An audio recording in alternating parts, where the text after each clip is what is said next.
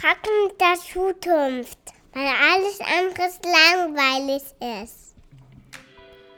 Mit dieser klaren Botschaft unserer kleinsten und treuesten Hörerin Elisa starten nun auch wir in das Jahr zwanzig zwanzig.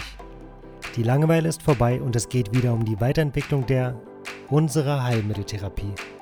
Schön, dass du dabei bist und herzlich willkommen zum Podcast Praxen der Zukunft. Für uns geht es um die Frage, wie werden aus Therapeuten am Limit Therapeuten ohne Limits? Ein paar Dinge haben wir im letzten Jahr ausprobiert und unsere Erfahrungen möchte ich heute ganz offen mit dir teilen. Ja, herzlich willkommen. Wir starten das Jahr zwanzig zwanzig direkt mal mit einem Novum. Es ist bisher das erste und wahrscheinlich nicht letzte Mal, dass einer von uns hier heute alleine vor dem Mikrofon sitzt. Und ähm, das liegt daran, dass, dass ich gerne mit euch heute in einer Art Intro für das Jahr zwanzig zwanzig ein wenig diskutieren möchte und wenig darstellen möchte, worum es uns geht und wo wir für uns persönlich und in unserem Team die inhaltlichen Schwerpunkte gesetzt haben.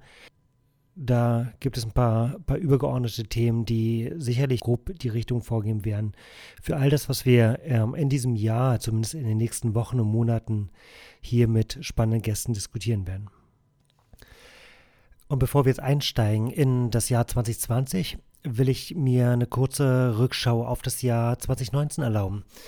Da haben wir im Mai angefangen mit unserem Podcast hier und die allererste Folge war aus meiner Sicht auch ziemlich stellvertretend für das, was die meisten von uns, die meisten von euch dann auch umtrieben hat, nämlich das Thema Therapeuten am Limit. Das Jahr begann mit ja, dem, dem Schaffen von Aufmerksamkeit, eine kleine Gruppe rund um die ähm, ja, Initiatoren und Unterstützer von Therapeuten am Limit, die sich Mühe gegeben haben und viel Energie da investiert haben, auf die Missstände in der Heilmitteltherapie hinzuweisen. Missstände, Missstände, die schon benannt werden müssen und das, und das hat ja dann auch zu einer politischen Aufmerksamkeit geführt. Ähm, die politische Aufmerksamkeit hat wiederum dazu geführt, dass es ja auch Nachbesserungen gab, Nachbesserungen gab, die ähm, ja unter anderem auch zu einer besseren Vergütung geführt haben und auch zu einigen strukturellen Veränderungen. Und da ist das Stichwort sicherlich, was ganz vorne steht, Digitalisierung und auch der, das ganze Thema Direktzugang. Wir in unserem Team haben versucht, uns nicht zu sehr von der allgemeinen Stimmungslage von Therapeuten am Limit so ja, einlullen zu lassen und haben versucht, irgendwie für uns dann auch Wege zu finden, wie man das ganze therapeutische Wissen auch anderweitig einsetzen kann. Und das heißt konkret, dass wir ganz gezielt uns damit auseinandergesetzt haben,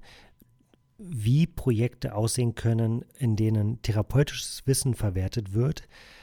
Und zwar in der Form, dass man eben zusätzlich zu den Vergütungen, die wir für eine klassische Therapie auf Verordnung von der gesetzlichen Krankenkasse ausgezahlt bekommen, dann eben auch in der Lage ist, eben zusätzliche Erlösquellen ausfindig zu machen. Und zusätzliche Erlösquellen heißt halt ganz konkret dann eben Angebote auf Selbstzahlerbasis, die dann im besten Fall auch noch unabhängig sind von Zeit und Ort.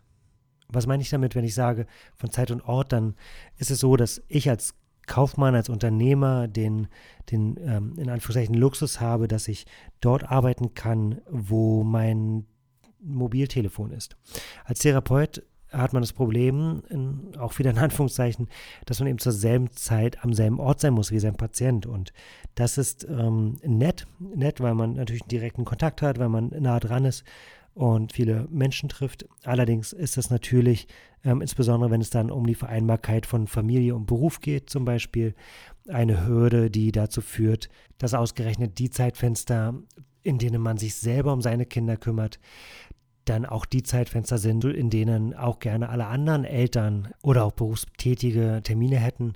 Und das ergibt dann ein Spannungsfeld, das sich im therapeutischen Alltag in der Regel ziemlich schwer auflösen lässt. Unser Ziel war damit also ziemlich klar. Wir wollten ein ganz flexibles, und zwar für Therapeuten flexibles Angebot, eine, eine ganz flexible Nische finden, in der Therapeuten ihr Know-how einsetzen können und im Idealfall ähm, unabhängig von zumindest dem Ort werden, an dem sie Leistung erbringen, sodass also viel per Videokonferenz geht oder noch besser von Zeit und Ort, in dem sie Produkte erstellen, die dann verschickt werden. Und ganz nebenbei hätten wir uns natürlich schon auch gewünscht, dass wir darüber die Vergütung so nach oben fahren, dass das Ganze auch ähm, jedem individuell Spaß macht, weil eben viel mehr hängen bleibt. Und mit diesem ja, ziemlich bescheidenen Ziel, mehr Geld für eine viel flexiblere Arbeit zu bekommen, haben wir da eine ganze Reihe kleine Projekte ins Leben gerufen, haben eine ganze Menge ausprobiert und haben in dem letzten Jahr vieles gelernt. Und weil wir da vieles gelernt haben und das, was wir da gelernt haben, ja irgendwie dann auch die Grundlage war für das, was äh, unsere Ziele jetzt in zwanzig zwanzig sind und für die Projekte, die wir jetzt in zwanzig zwanzig weiterentwickeln, will ich so ein paar Dinge dazu teilen. Das absolute Learning Nummer eins ist, dass ich nur bestätigen kann, dass alles, was wir glauben, in einem Jahr erreichen zu können, in der Regel maßlos übertrieben ist. Dass aber nach meinen persönlichen und auch allgemeinen Erfahrungen alles, was wir glauben, in drei bis fünf Jahren erreichen zu können, maßlos unterschätzt wird, sodass tatsächlich wir jetzt eben nach einem Jahr leider auch noch nicht da angekommen sind, wo wir eigentlich hin wollten mit unseren Projekten. Aber ich ähm, zuversichtlich bin, dass wir mit all dem, was wir da gelernt haben, in diesem und auch in dem nächsten Jahr so viele Fortschritte machen werden, und ähm, auch diesem Ziel viel, viel näher kommen werden, dass ähm, wir immer noch mit hoher Energie jetzt dabei sind. Und damit im Idealfall ihr euch alle oder du, die du jetzt zuhörst, ähm, einfach Zeit sparst bei der Umsetzung deiner eigenen Projekte und vielleicht von ein paar Fehlern, die wir gemacht haben, ja lernen kannst und die vermeiden kannst, will ich gern so ein paar Dinge teilen. Und das, was ich teilen möchte, sind die drei Dinge, die drei Faktoren, von denen aus meiner Sicht alles abhängt, um dann auch mit einem eigenen Projekt, und es kann selbstständig sein, es kann freiberuflich oder nebenberuflich sein, es kann aber auch hauptberuflich sein oder unternehmerisch sein, ähm, drei Faktoren, die gegeben sein müssen, um damit erfolgreich zu sein. Und das ähm, allererste Kriterium, der allererste Faktor ist das Produkt. Man braucht ein gutes Produkt und wir haben da gute Erfahrungen gemacht, und zwar indem wir ähm, danach gesucht haben, wo wir echte Probleme lösen können. Und ein positives Beispiel, in dem Fall jetzt aus der Logopädie, wo wir ein ganz konkretes und eigentlich ziemlich, ziemlich naheliegendes Problem lösen konnten, ist das, bei dem wir Kindern, Kindern, die im zweisprachig im Ausland aufwachsen, äh, ja, das Angebot gemacht haben, dass wenn die Defizite in der, in der sprachlichen Entwicklung, in der deutschsprachlichen Entwicklung hatten, dass wir ihnen dann ähm, eine Logopädie per Videokonferenz angeboten haben. Äh, das hat in dem Fall gut funktioniert, weil Eltern dieses ganz banale Probleme hatten, dass sie eben keine muttersprachlich deutsche Sprachtherapeutin ähm, vor Ort gefunden haben. Da konnten wir helfen, indem wir eben per Videokonferenz da waren. Also ein ganz klares Problem für, für wenige, für wenige im Ausland lebende deutschsprachige äh, Familien. Aber ein paar davon haben wir ausfindig machen können und denen haben wir ein ganz banales Problem gelöst. Hat gut funktioniert, war eine spannende Erfahrung, um zumindest in dem ganzen Bereich Teletherapie und Therapie per Videokonferenz Erfahrung zu sammeln. Der zweite Faktor, der aus meiner Sicht neben dem Produkt wirklich eine, eine ganz erhebliche Relevanz hat, und es ist das, worüber die meisten, insbesondere Therapeuten, dann nicht nachdenken, weil viele dann so sehr verhaftet sind mit dem, was man eben dann ähm, anbieten könnte und, und was es da für Facetten gibt und was es dafür für Belege gibt und, und was man da noch alles mit einbringen könnte und welche Fortbildung man dazu noch machen kann. Der zweite Faktor ist der Vertriebsweg. Der Vertriebsweg ist der eine Faktor, den ich persönlich auch am allermeisten unterschätzt habe, als ich angefangen habe, mich unternehmerisch zu engagieren. Und Vertriebsweg heißt schlicht und ergreifend, Leute zu finden, potenzielle Kunden zu finden, die für die angebotene Problemlösung offen sind und die dann Interesse daran haben oder die dieses Problem haben. Und bei der Fülle an, an Input, an Impulsen, die wir so über Social Media, übers Fernsehen, übers Radio den ganzen Tag bekommen, ist es so, dass es eben tatsächlich eine ganz schöne Herausforderung ist, überhaupt die Personen zu ausfindig zu machen und bei diesen Personen dann auch eine Aufmerksamkeit zu erzeugen für das eigene Produkt. Die Anekdote, die ich dort teilen kann, ist, dass wir ziemlich lange so als, als eins unserer ersten ähm, Produkte, auch aus einer Zeit, in der wir uns ausschließlich mit Logopädie und beschäftigt haben und noch gar nicht interdisziplinär unterwegs waren in den Praxen, da haben wir eben von eigenen Therapiematerialien ähm, so geträumt und haben dann angefangen, Motive zu zeichnen und haben dann irgendwann so die, die Idee eines eigenen Kartenspiels zur Förderung des Satzbaus bei Kindern gehabt. Und als wir dann so nach drei Jahren endlich ausreichend Motive zusammen hatten und auch einen Spielsystem und einen, einen Kartenset zusammen hatten, bei dem wir sagen konnten, okay, dieses Spiel erfüllt jetzt wirklich auch die Kriterien eines therapeutisch relevanten Spiels, stellte sich dann die Frage, wie bringt man das eigentlich an die Mann, an die Mama oder an den Vater? Und ähm,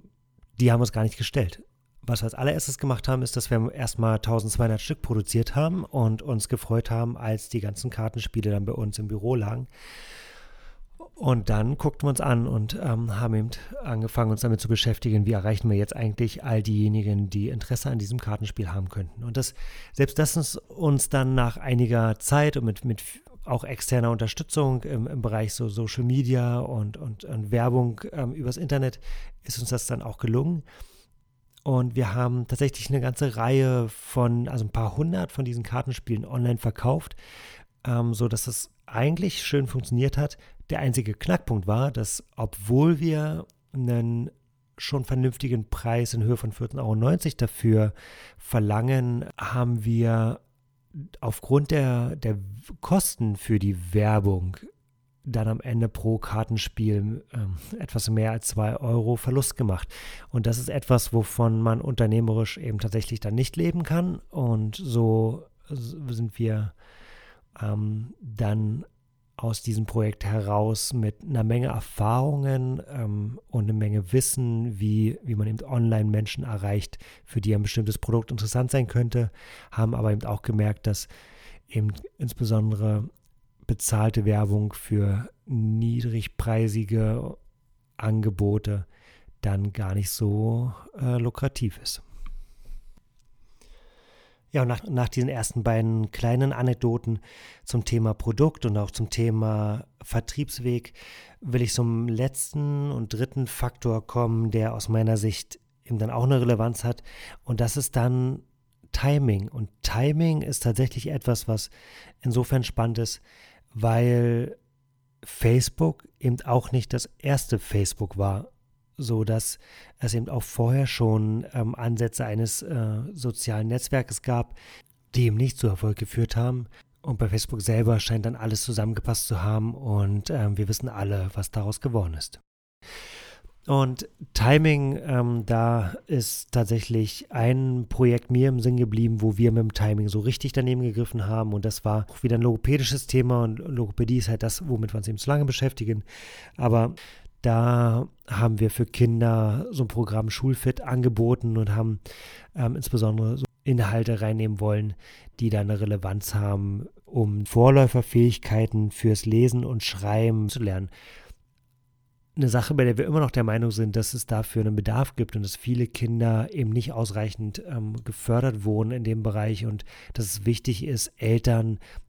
zu vermitteln, wie sie ihre Kinder eben ähm, gezielt fördern können, und das Ganze ja spielerisch und ohne Anstrengung. Aber wir haben dann so ein paar Wochen vor der Einschulung das, ähm, inten- einen Intensivkurs, ähm, ein Intensivprogramm mit dem Thema Schulfit veröffentlicht und dafür Werbung gemacht und haben dann einen richtigen kleinen Shitstorm für bekommen, weil wir doch gefälligst die Kinder ähm, noch wenigstens die paar Wochen vor der Einschulung noch Kind sein lassen sollen. Ein Punkt, bei dem ich allen Kritikern recht geben muss, Ähm, und auch da würde ich sagen, das Produkt war eigentlich nicht schlecht. Mit dem Vertriebsweg hat es auch funktioniert, weil wir schon die ähm, ja, Eltern damit erreicht haben. Allerdings war das Timing ähm, offensichtlich so bescheiden, dass äh, eben die paar Wochen vor der Einschulung dann doch die, die Stimmungslage die ist, dass man, El- dass man die Kinder besser alleine lässt und sie jetzt nicht auch noch mit einem Intensivkurs zur, ähm, für Vorläuferfähigkeiten des Lesens und Schreibens nervt. Da wir dann am Ende aber zum Glück auch ein paar Projekte hatten, bei denen diese drei Faktoren zusammenkamen und ein gutes Produkt über einen funktionierenden Vertriebskanal und angeboten wurde und dann eben auch das Timing stimmte, sodass eben diejenigen, die dann ein Problem hatten dann ähm, und über unseren über unsere Ansprache dann von der möglichen Lösung davon erfahren, also von der möglichen Lösung erfahren haben,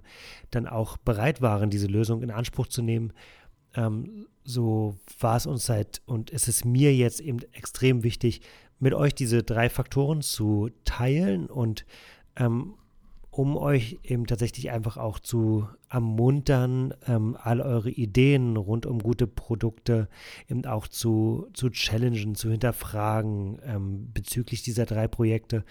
um da eben gar nicht so romantisch, sondern eben schon auch dann ein Stück weit sachlich und strukturiert vorzugehen, wenn ihr denn den Ehrgeiz habt, etwas Eigenes und ähm, vielleicht auch Ergänzendes zu dem, was ihr hauptberuflich macht, umzusetzen. Und wir wollen euch dazu ermutigen und wollen eben darum unsere Erfahrungen teilen. Warum uns das Ganze so wichtig ist, liegt einfach daran, dass wir uns freuen würden, wenn wir das, den Hashtag Therapeuten am Limit und auch die Haltung, die dahinter steht, dass Therapeuten sich am Limit befinden, ähm, im Jahr zwanzig neunzehn lassen mit all seinen positiven Erfolgen und uns in diesem Jahr mehr zu der Haltung hin entwickeln, dass wir doch in Wirklichkeit ähm, Therapeuten ohne Limits sind. Therapeuten, die so viel Sachverstand haben, die so viel Fachwissen haben und so viele konkrete Probleme kennen, da, dass sich, egal ob analog, ob digital, ob innerhalb der gesetzlichen Krankenversicherung oder auf Selbstzahlerbasis,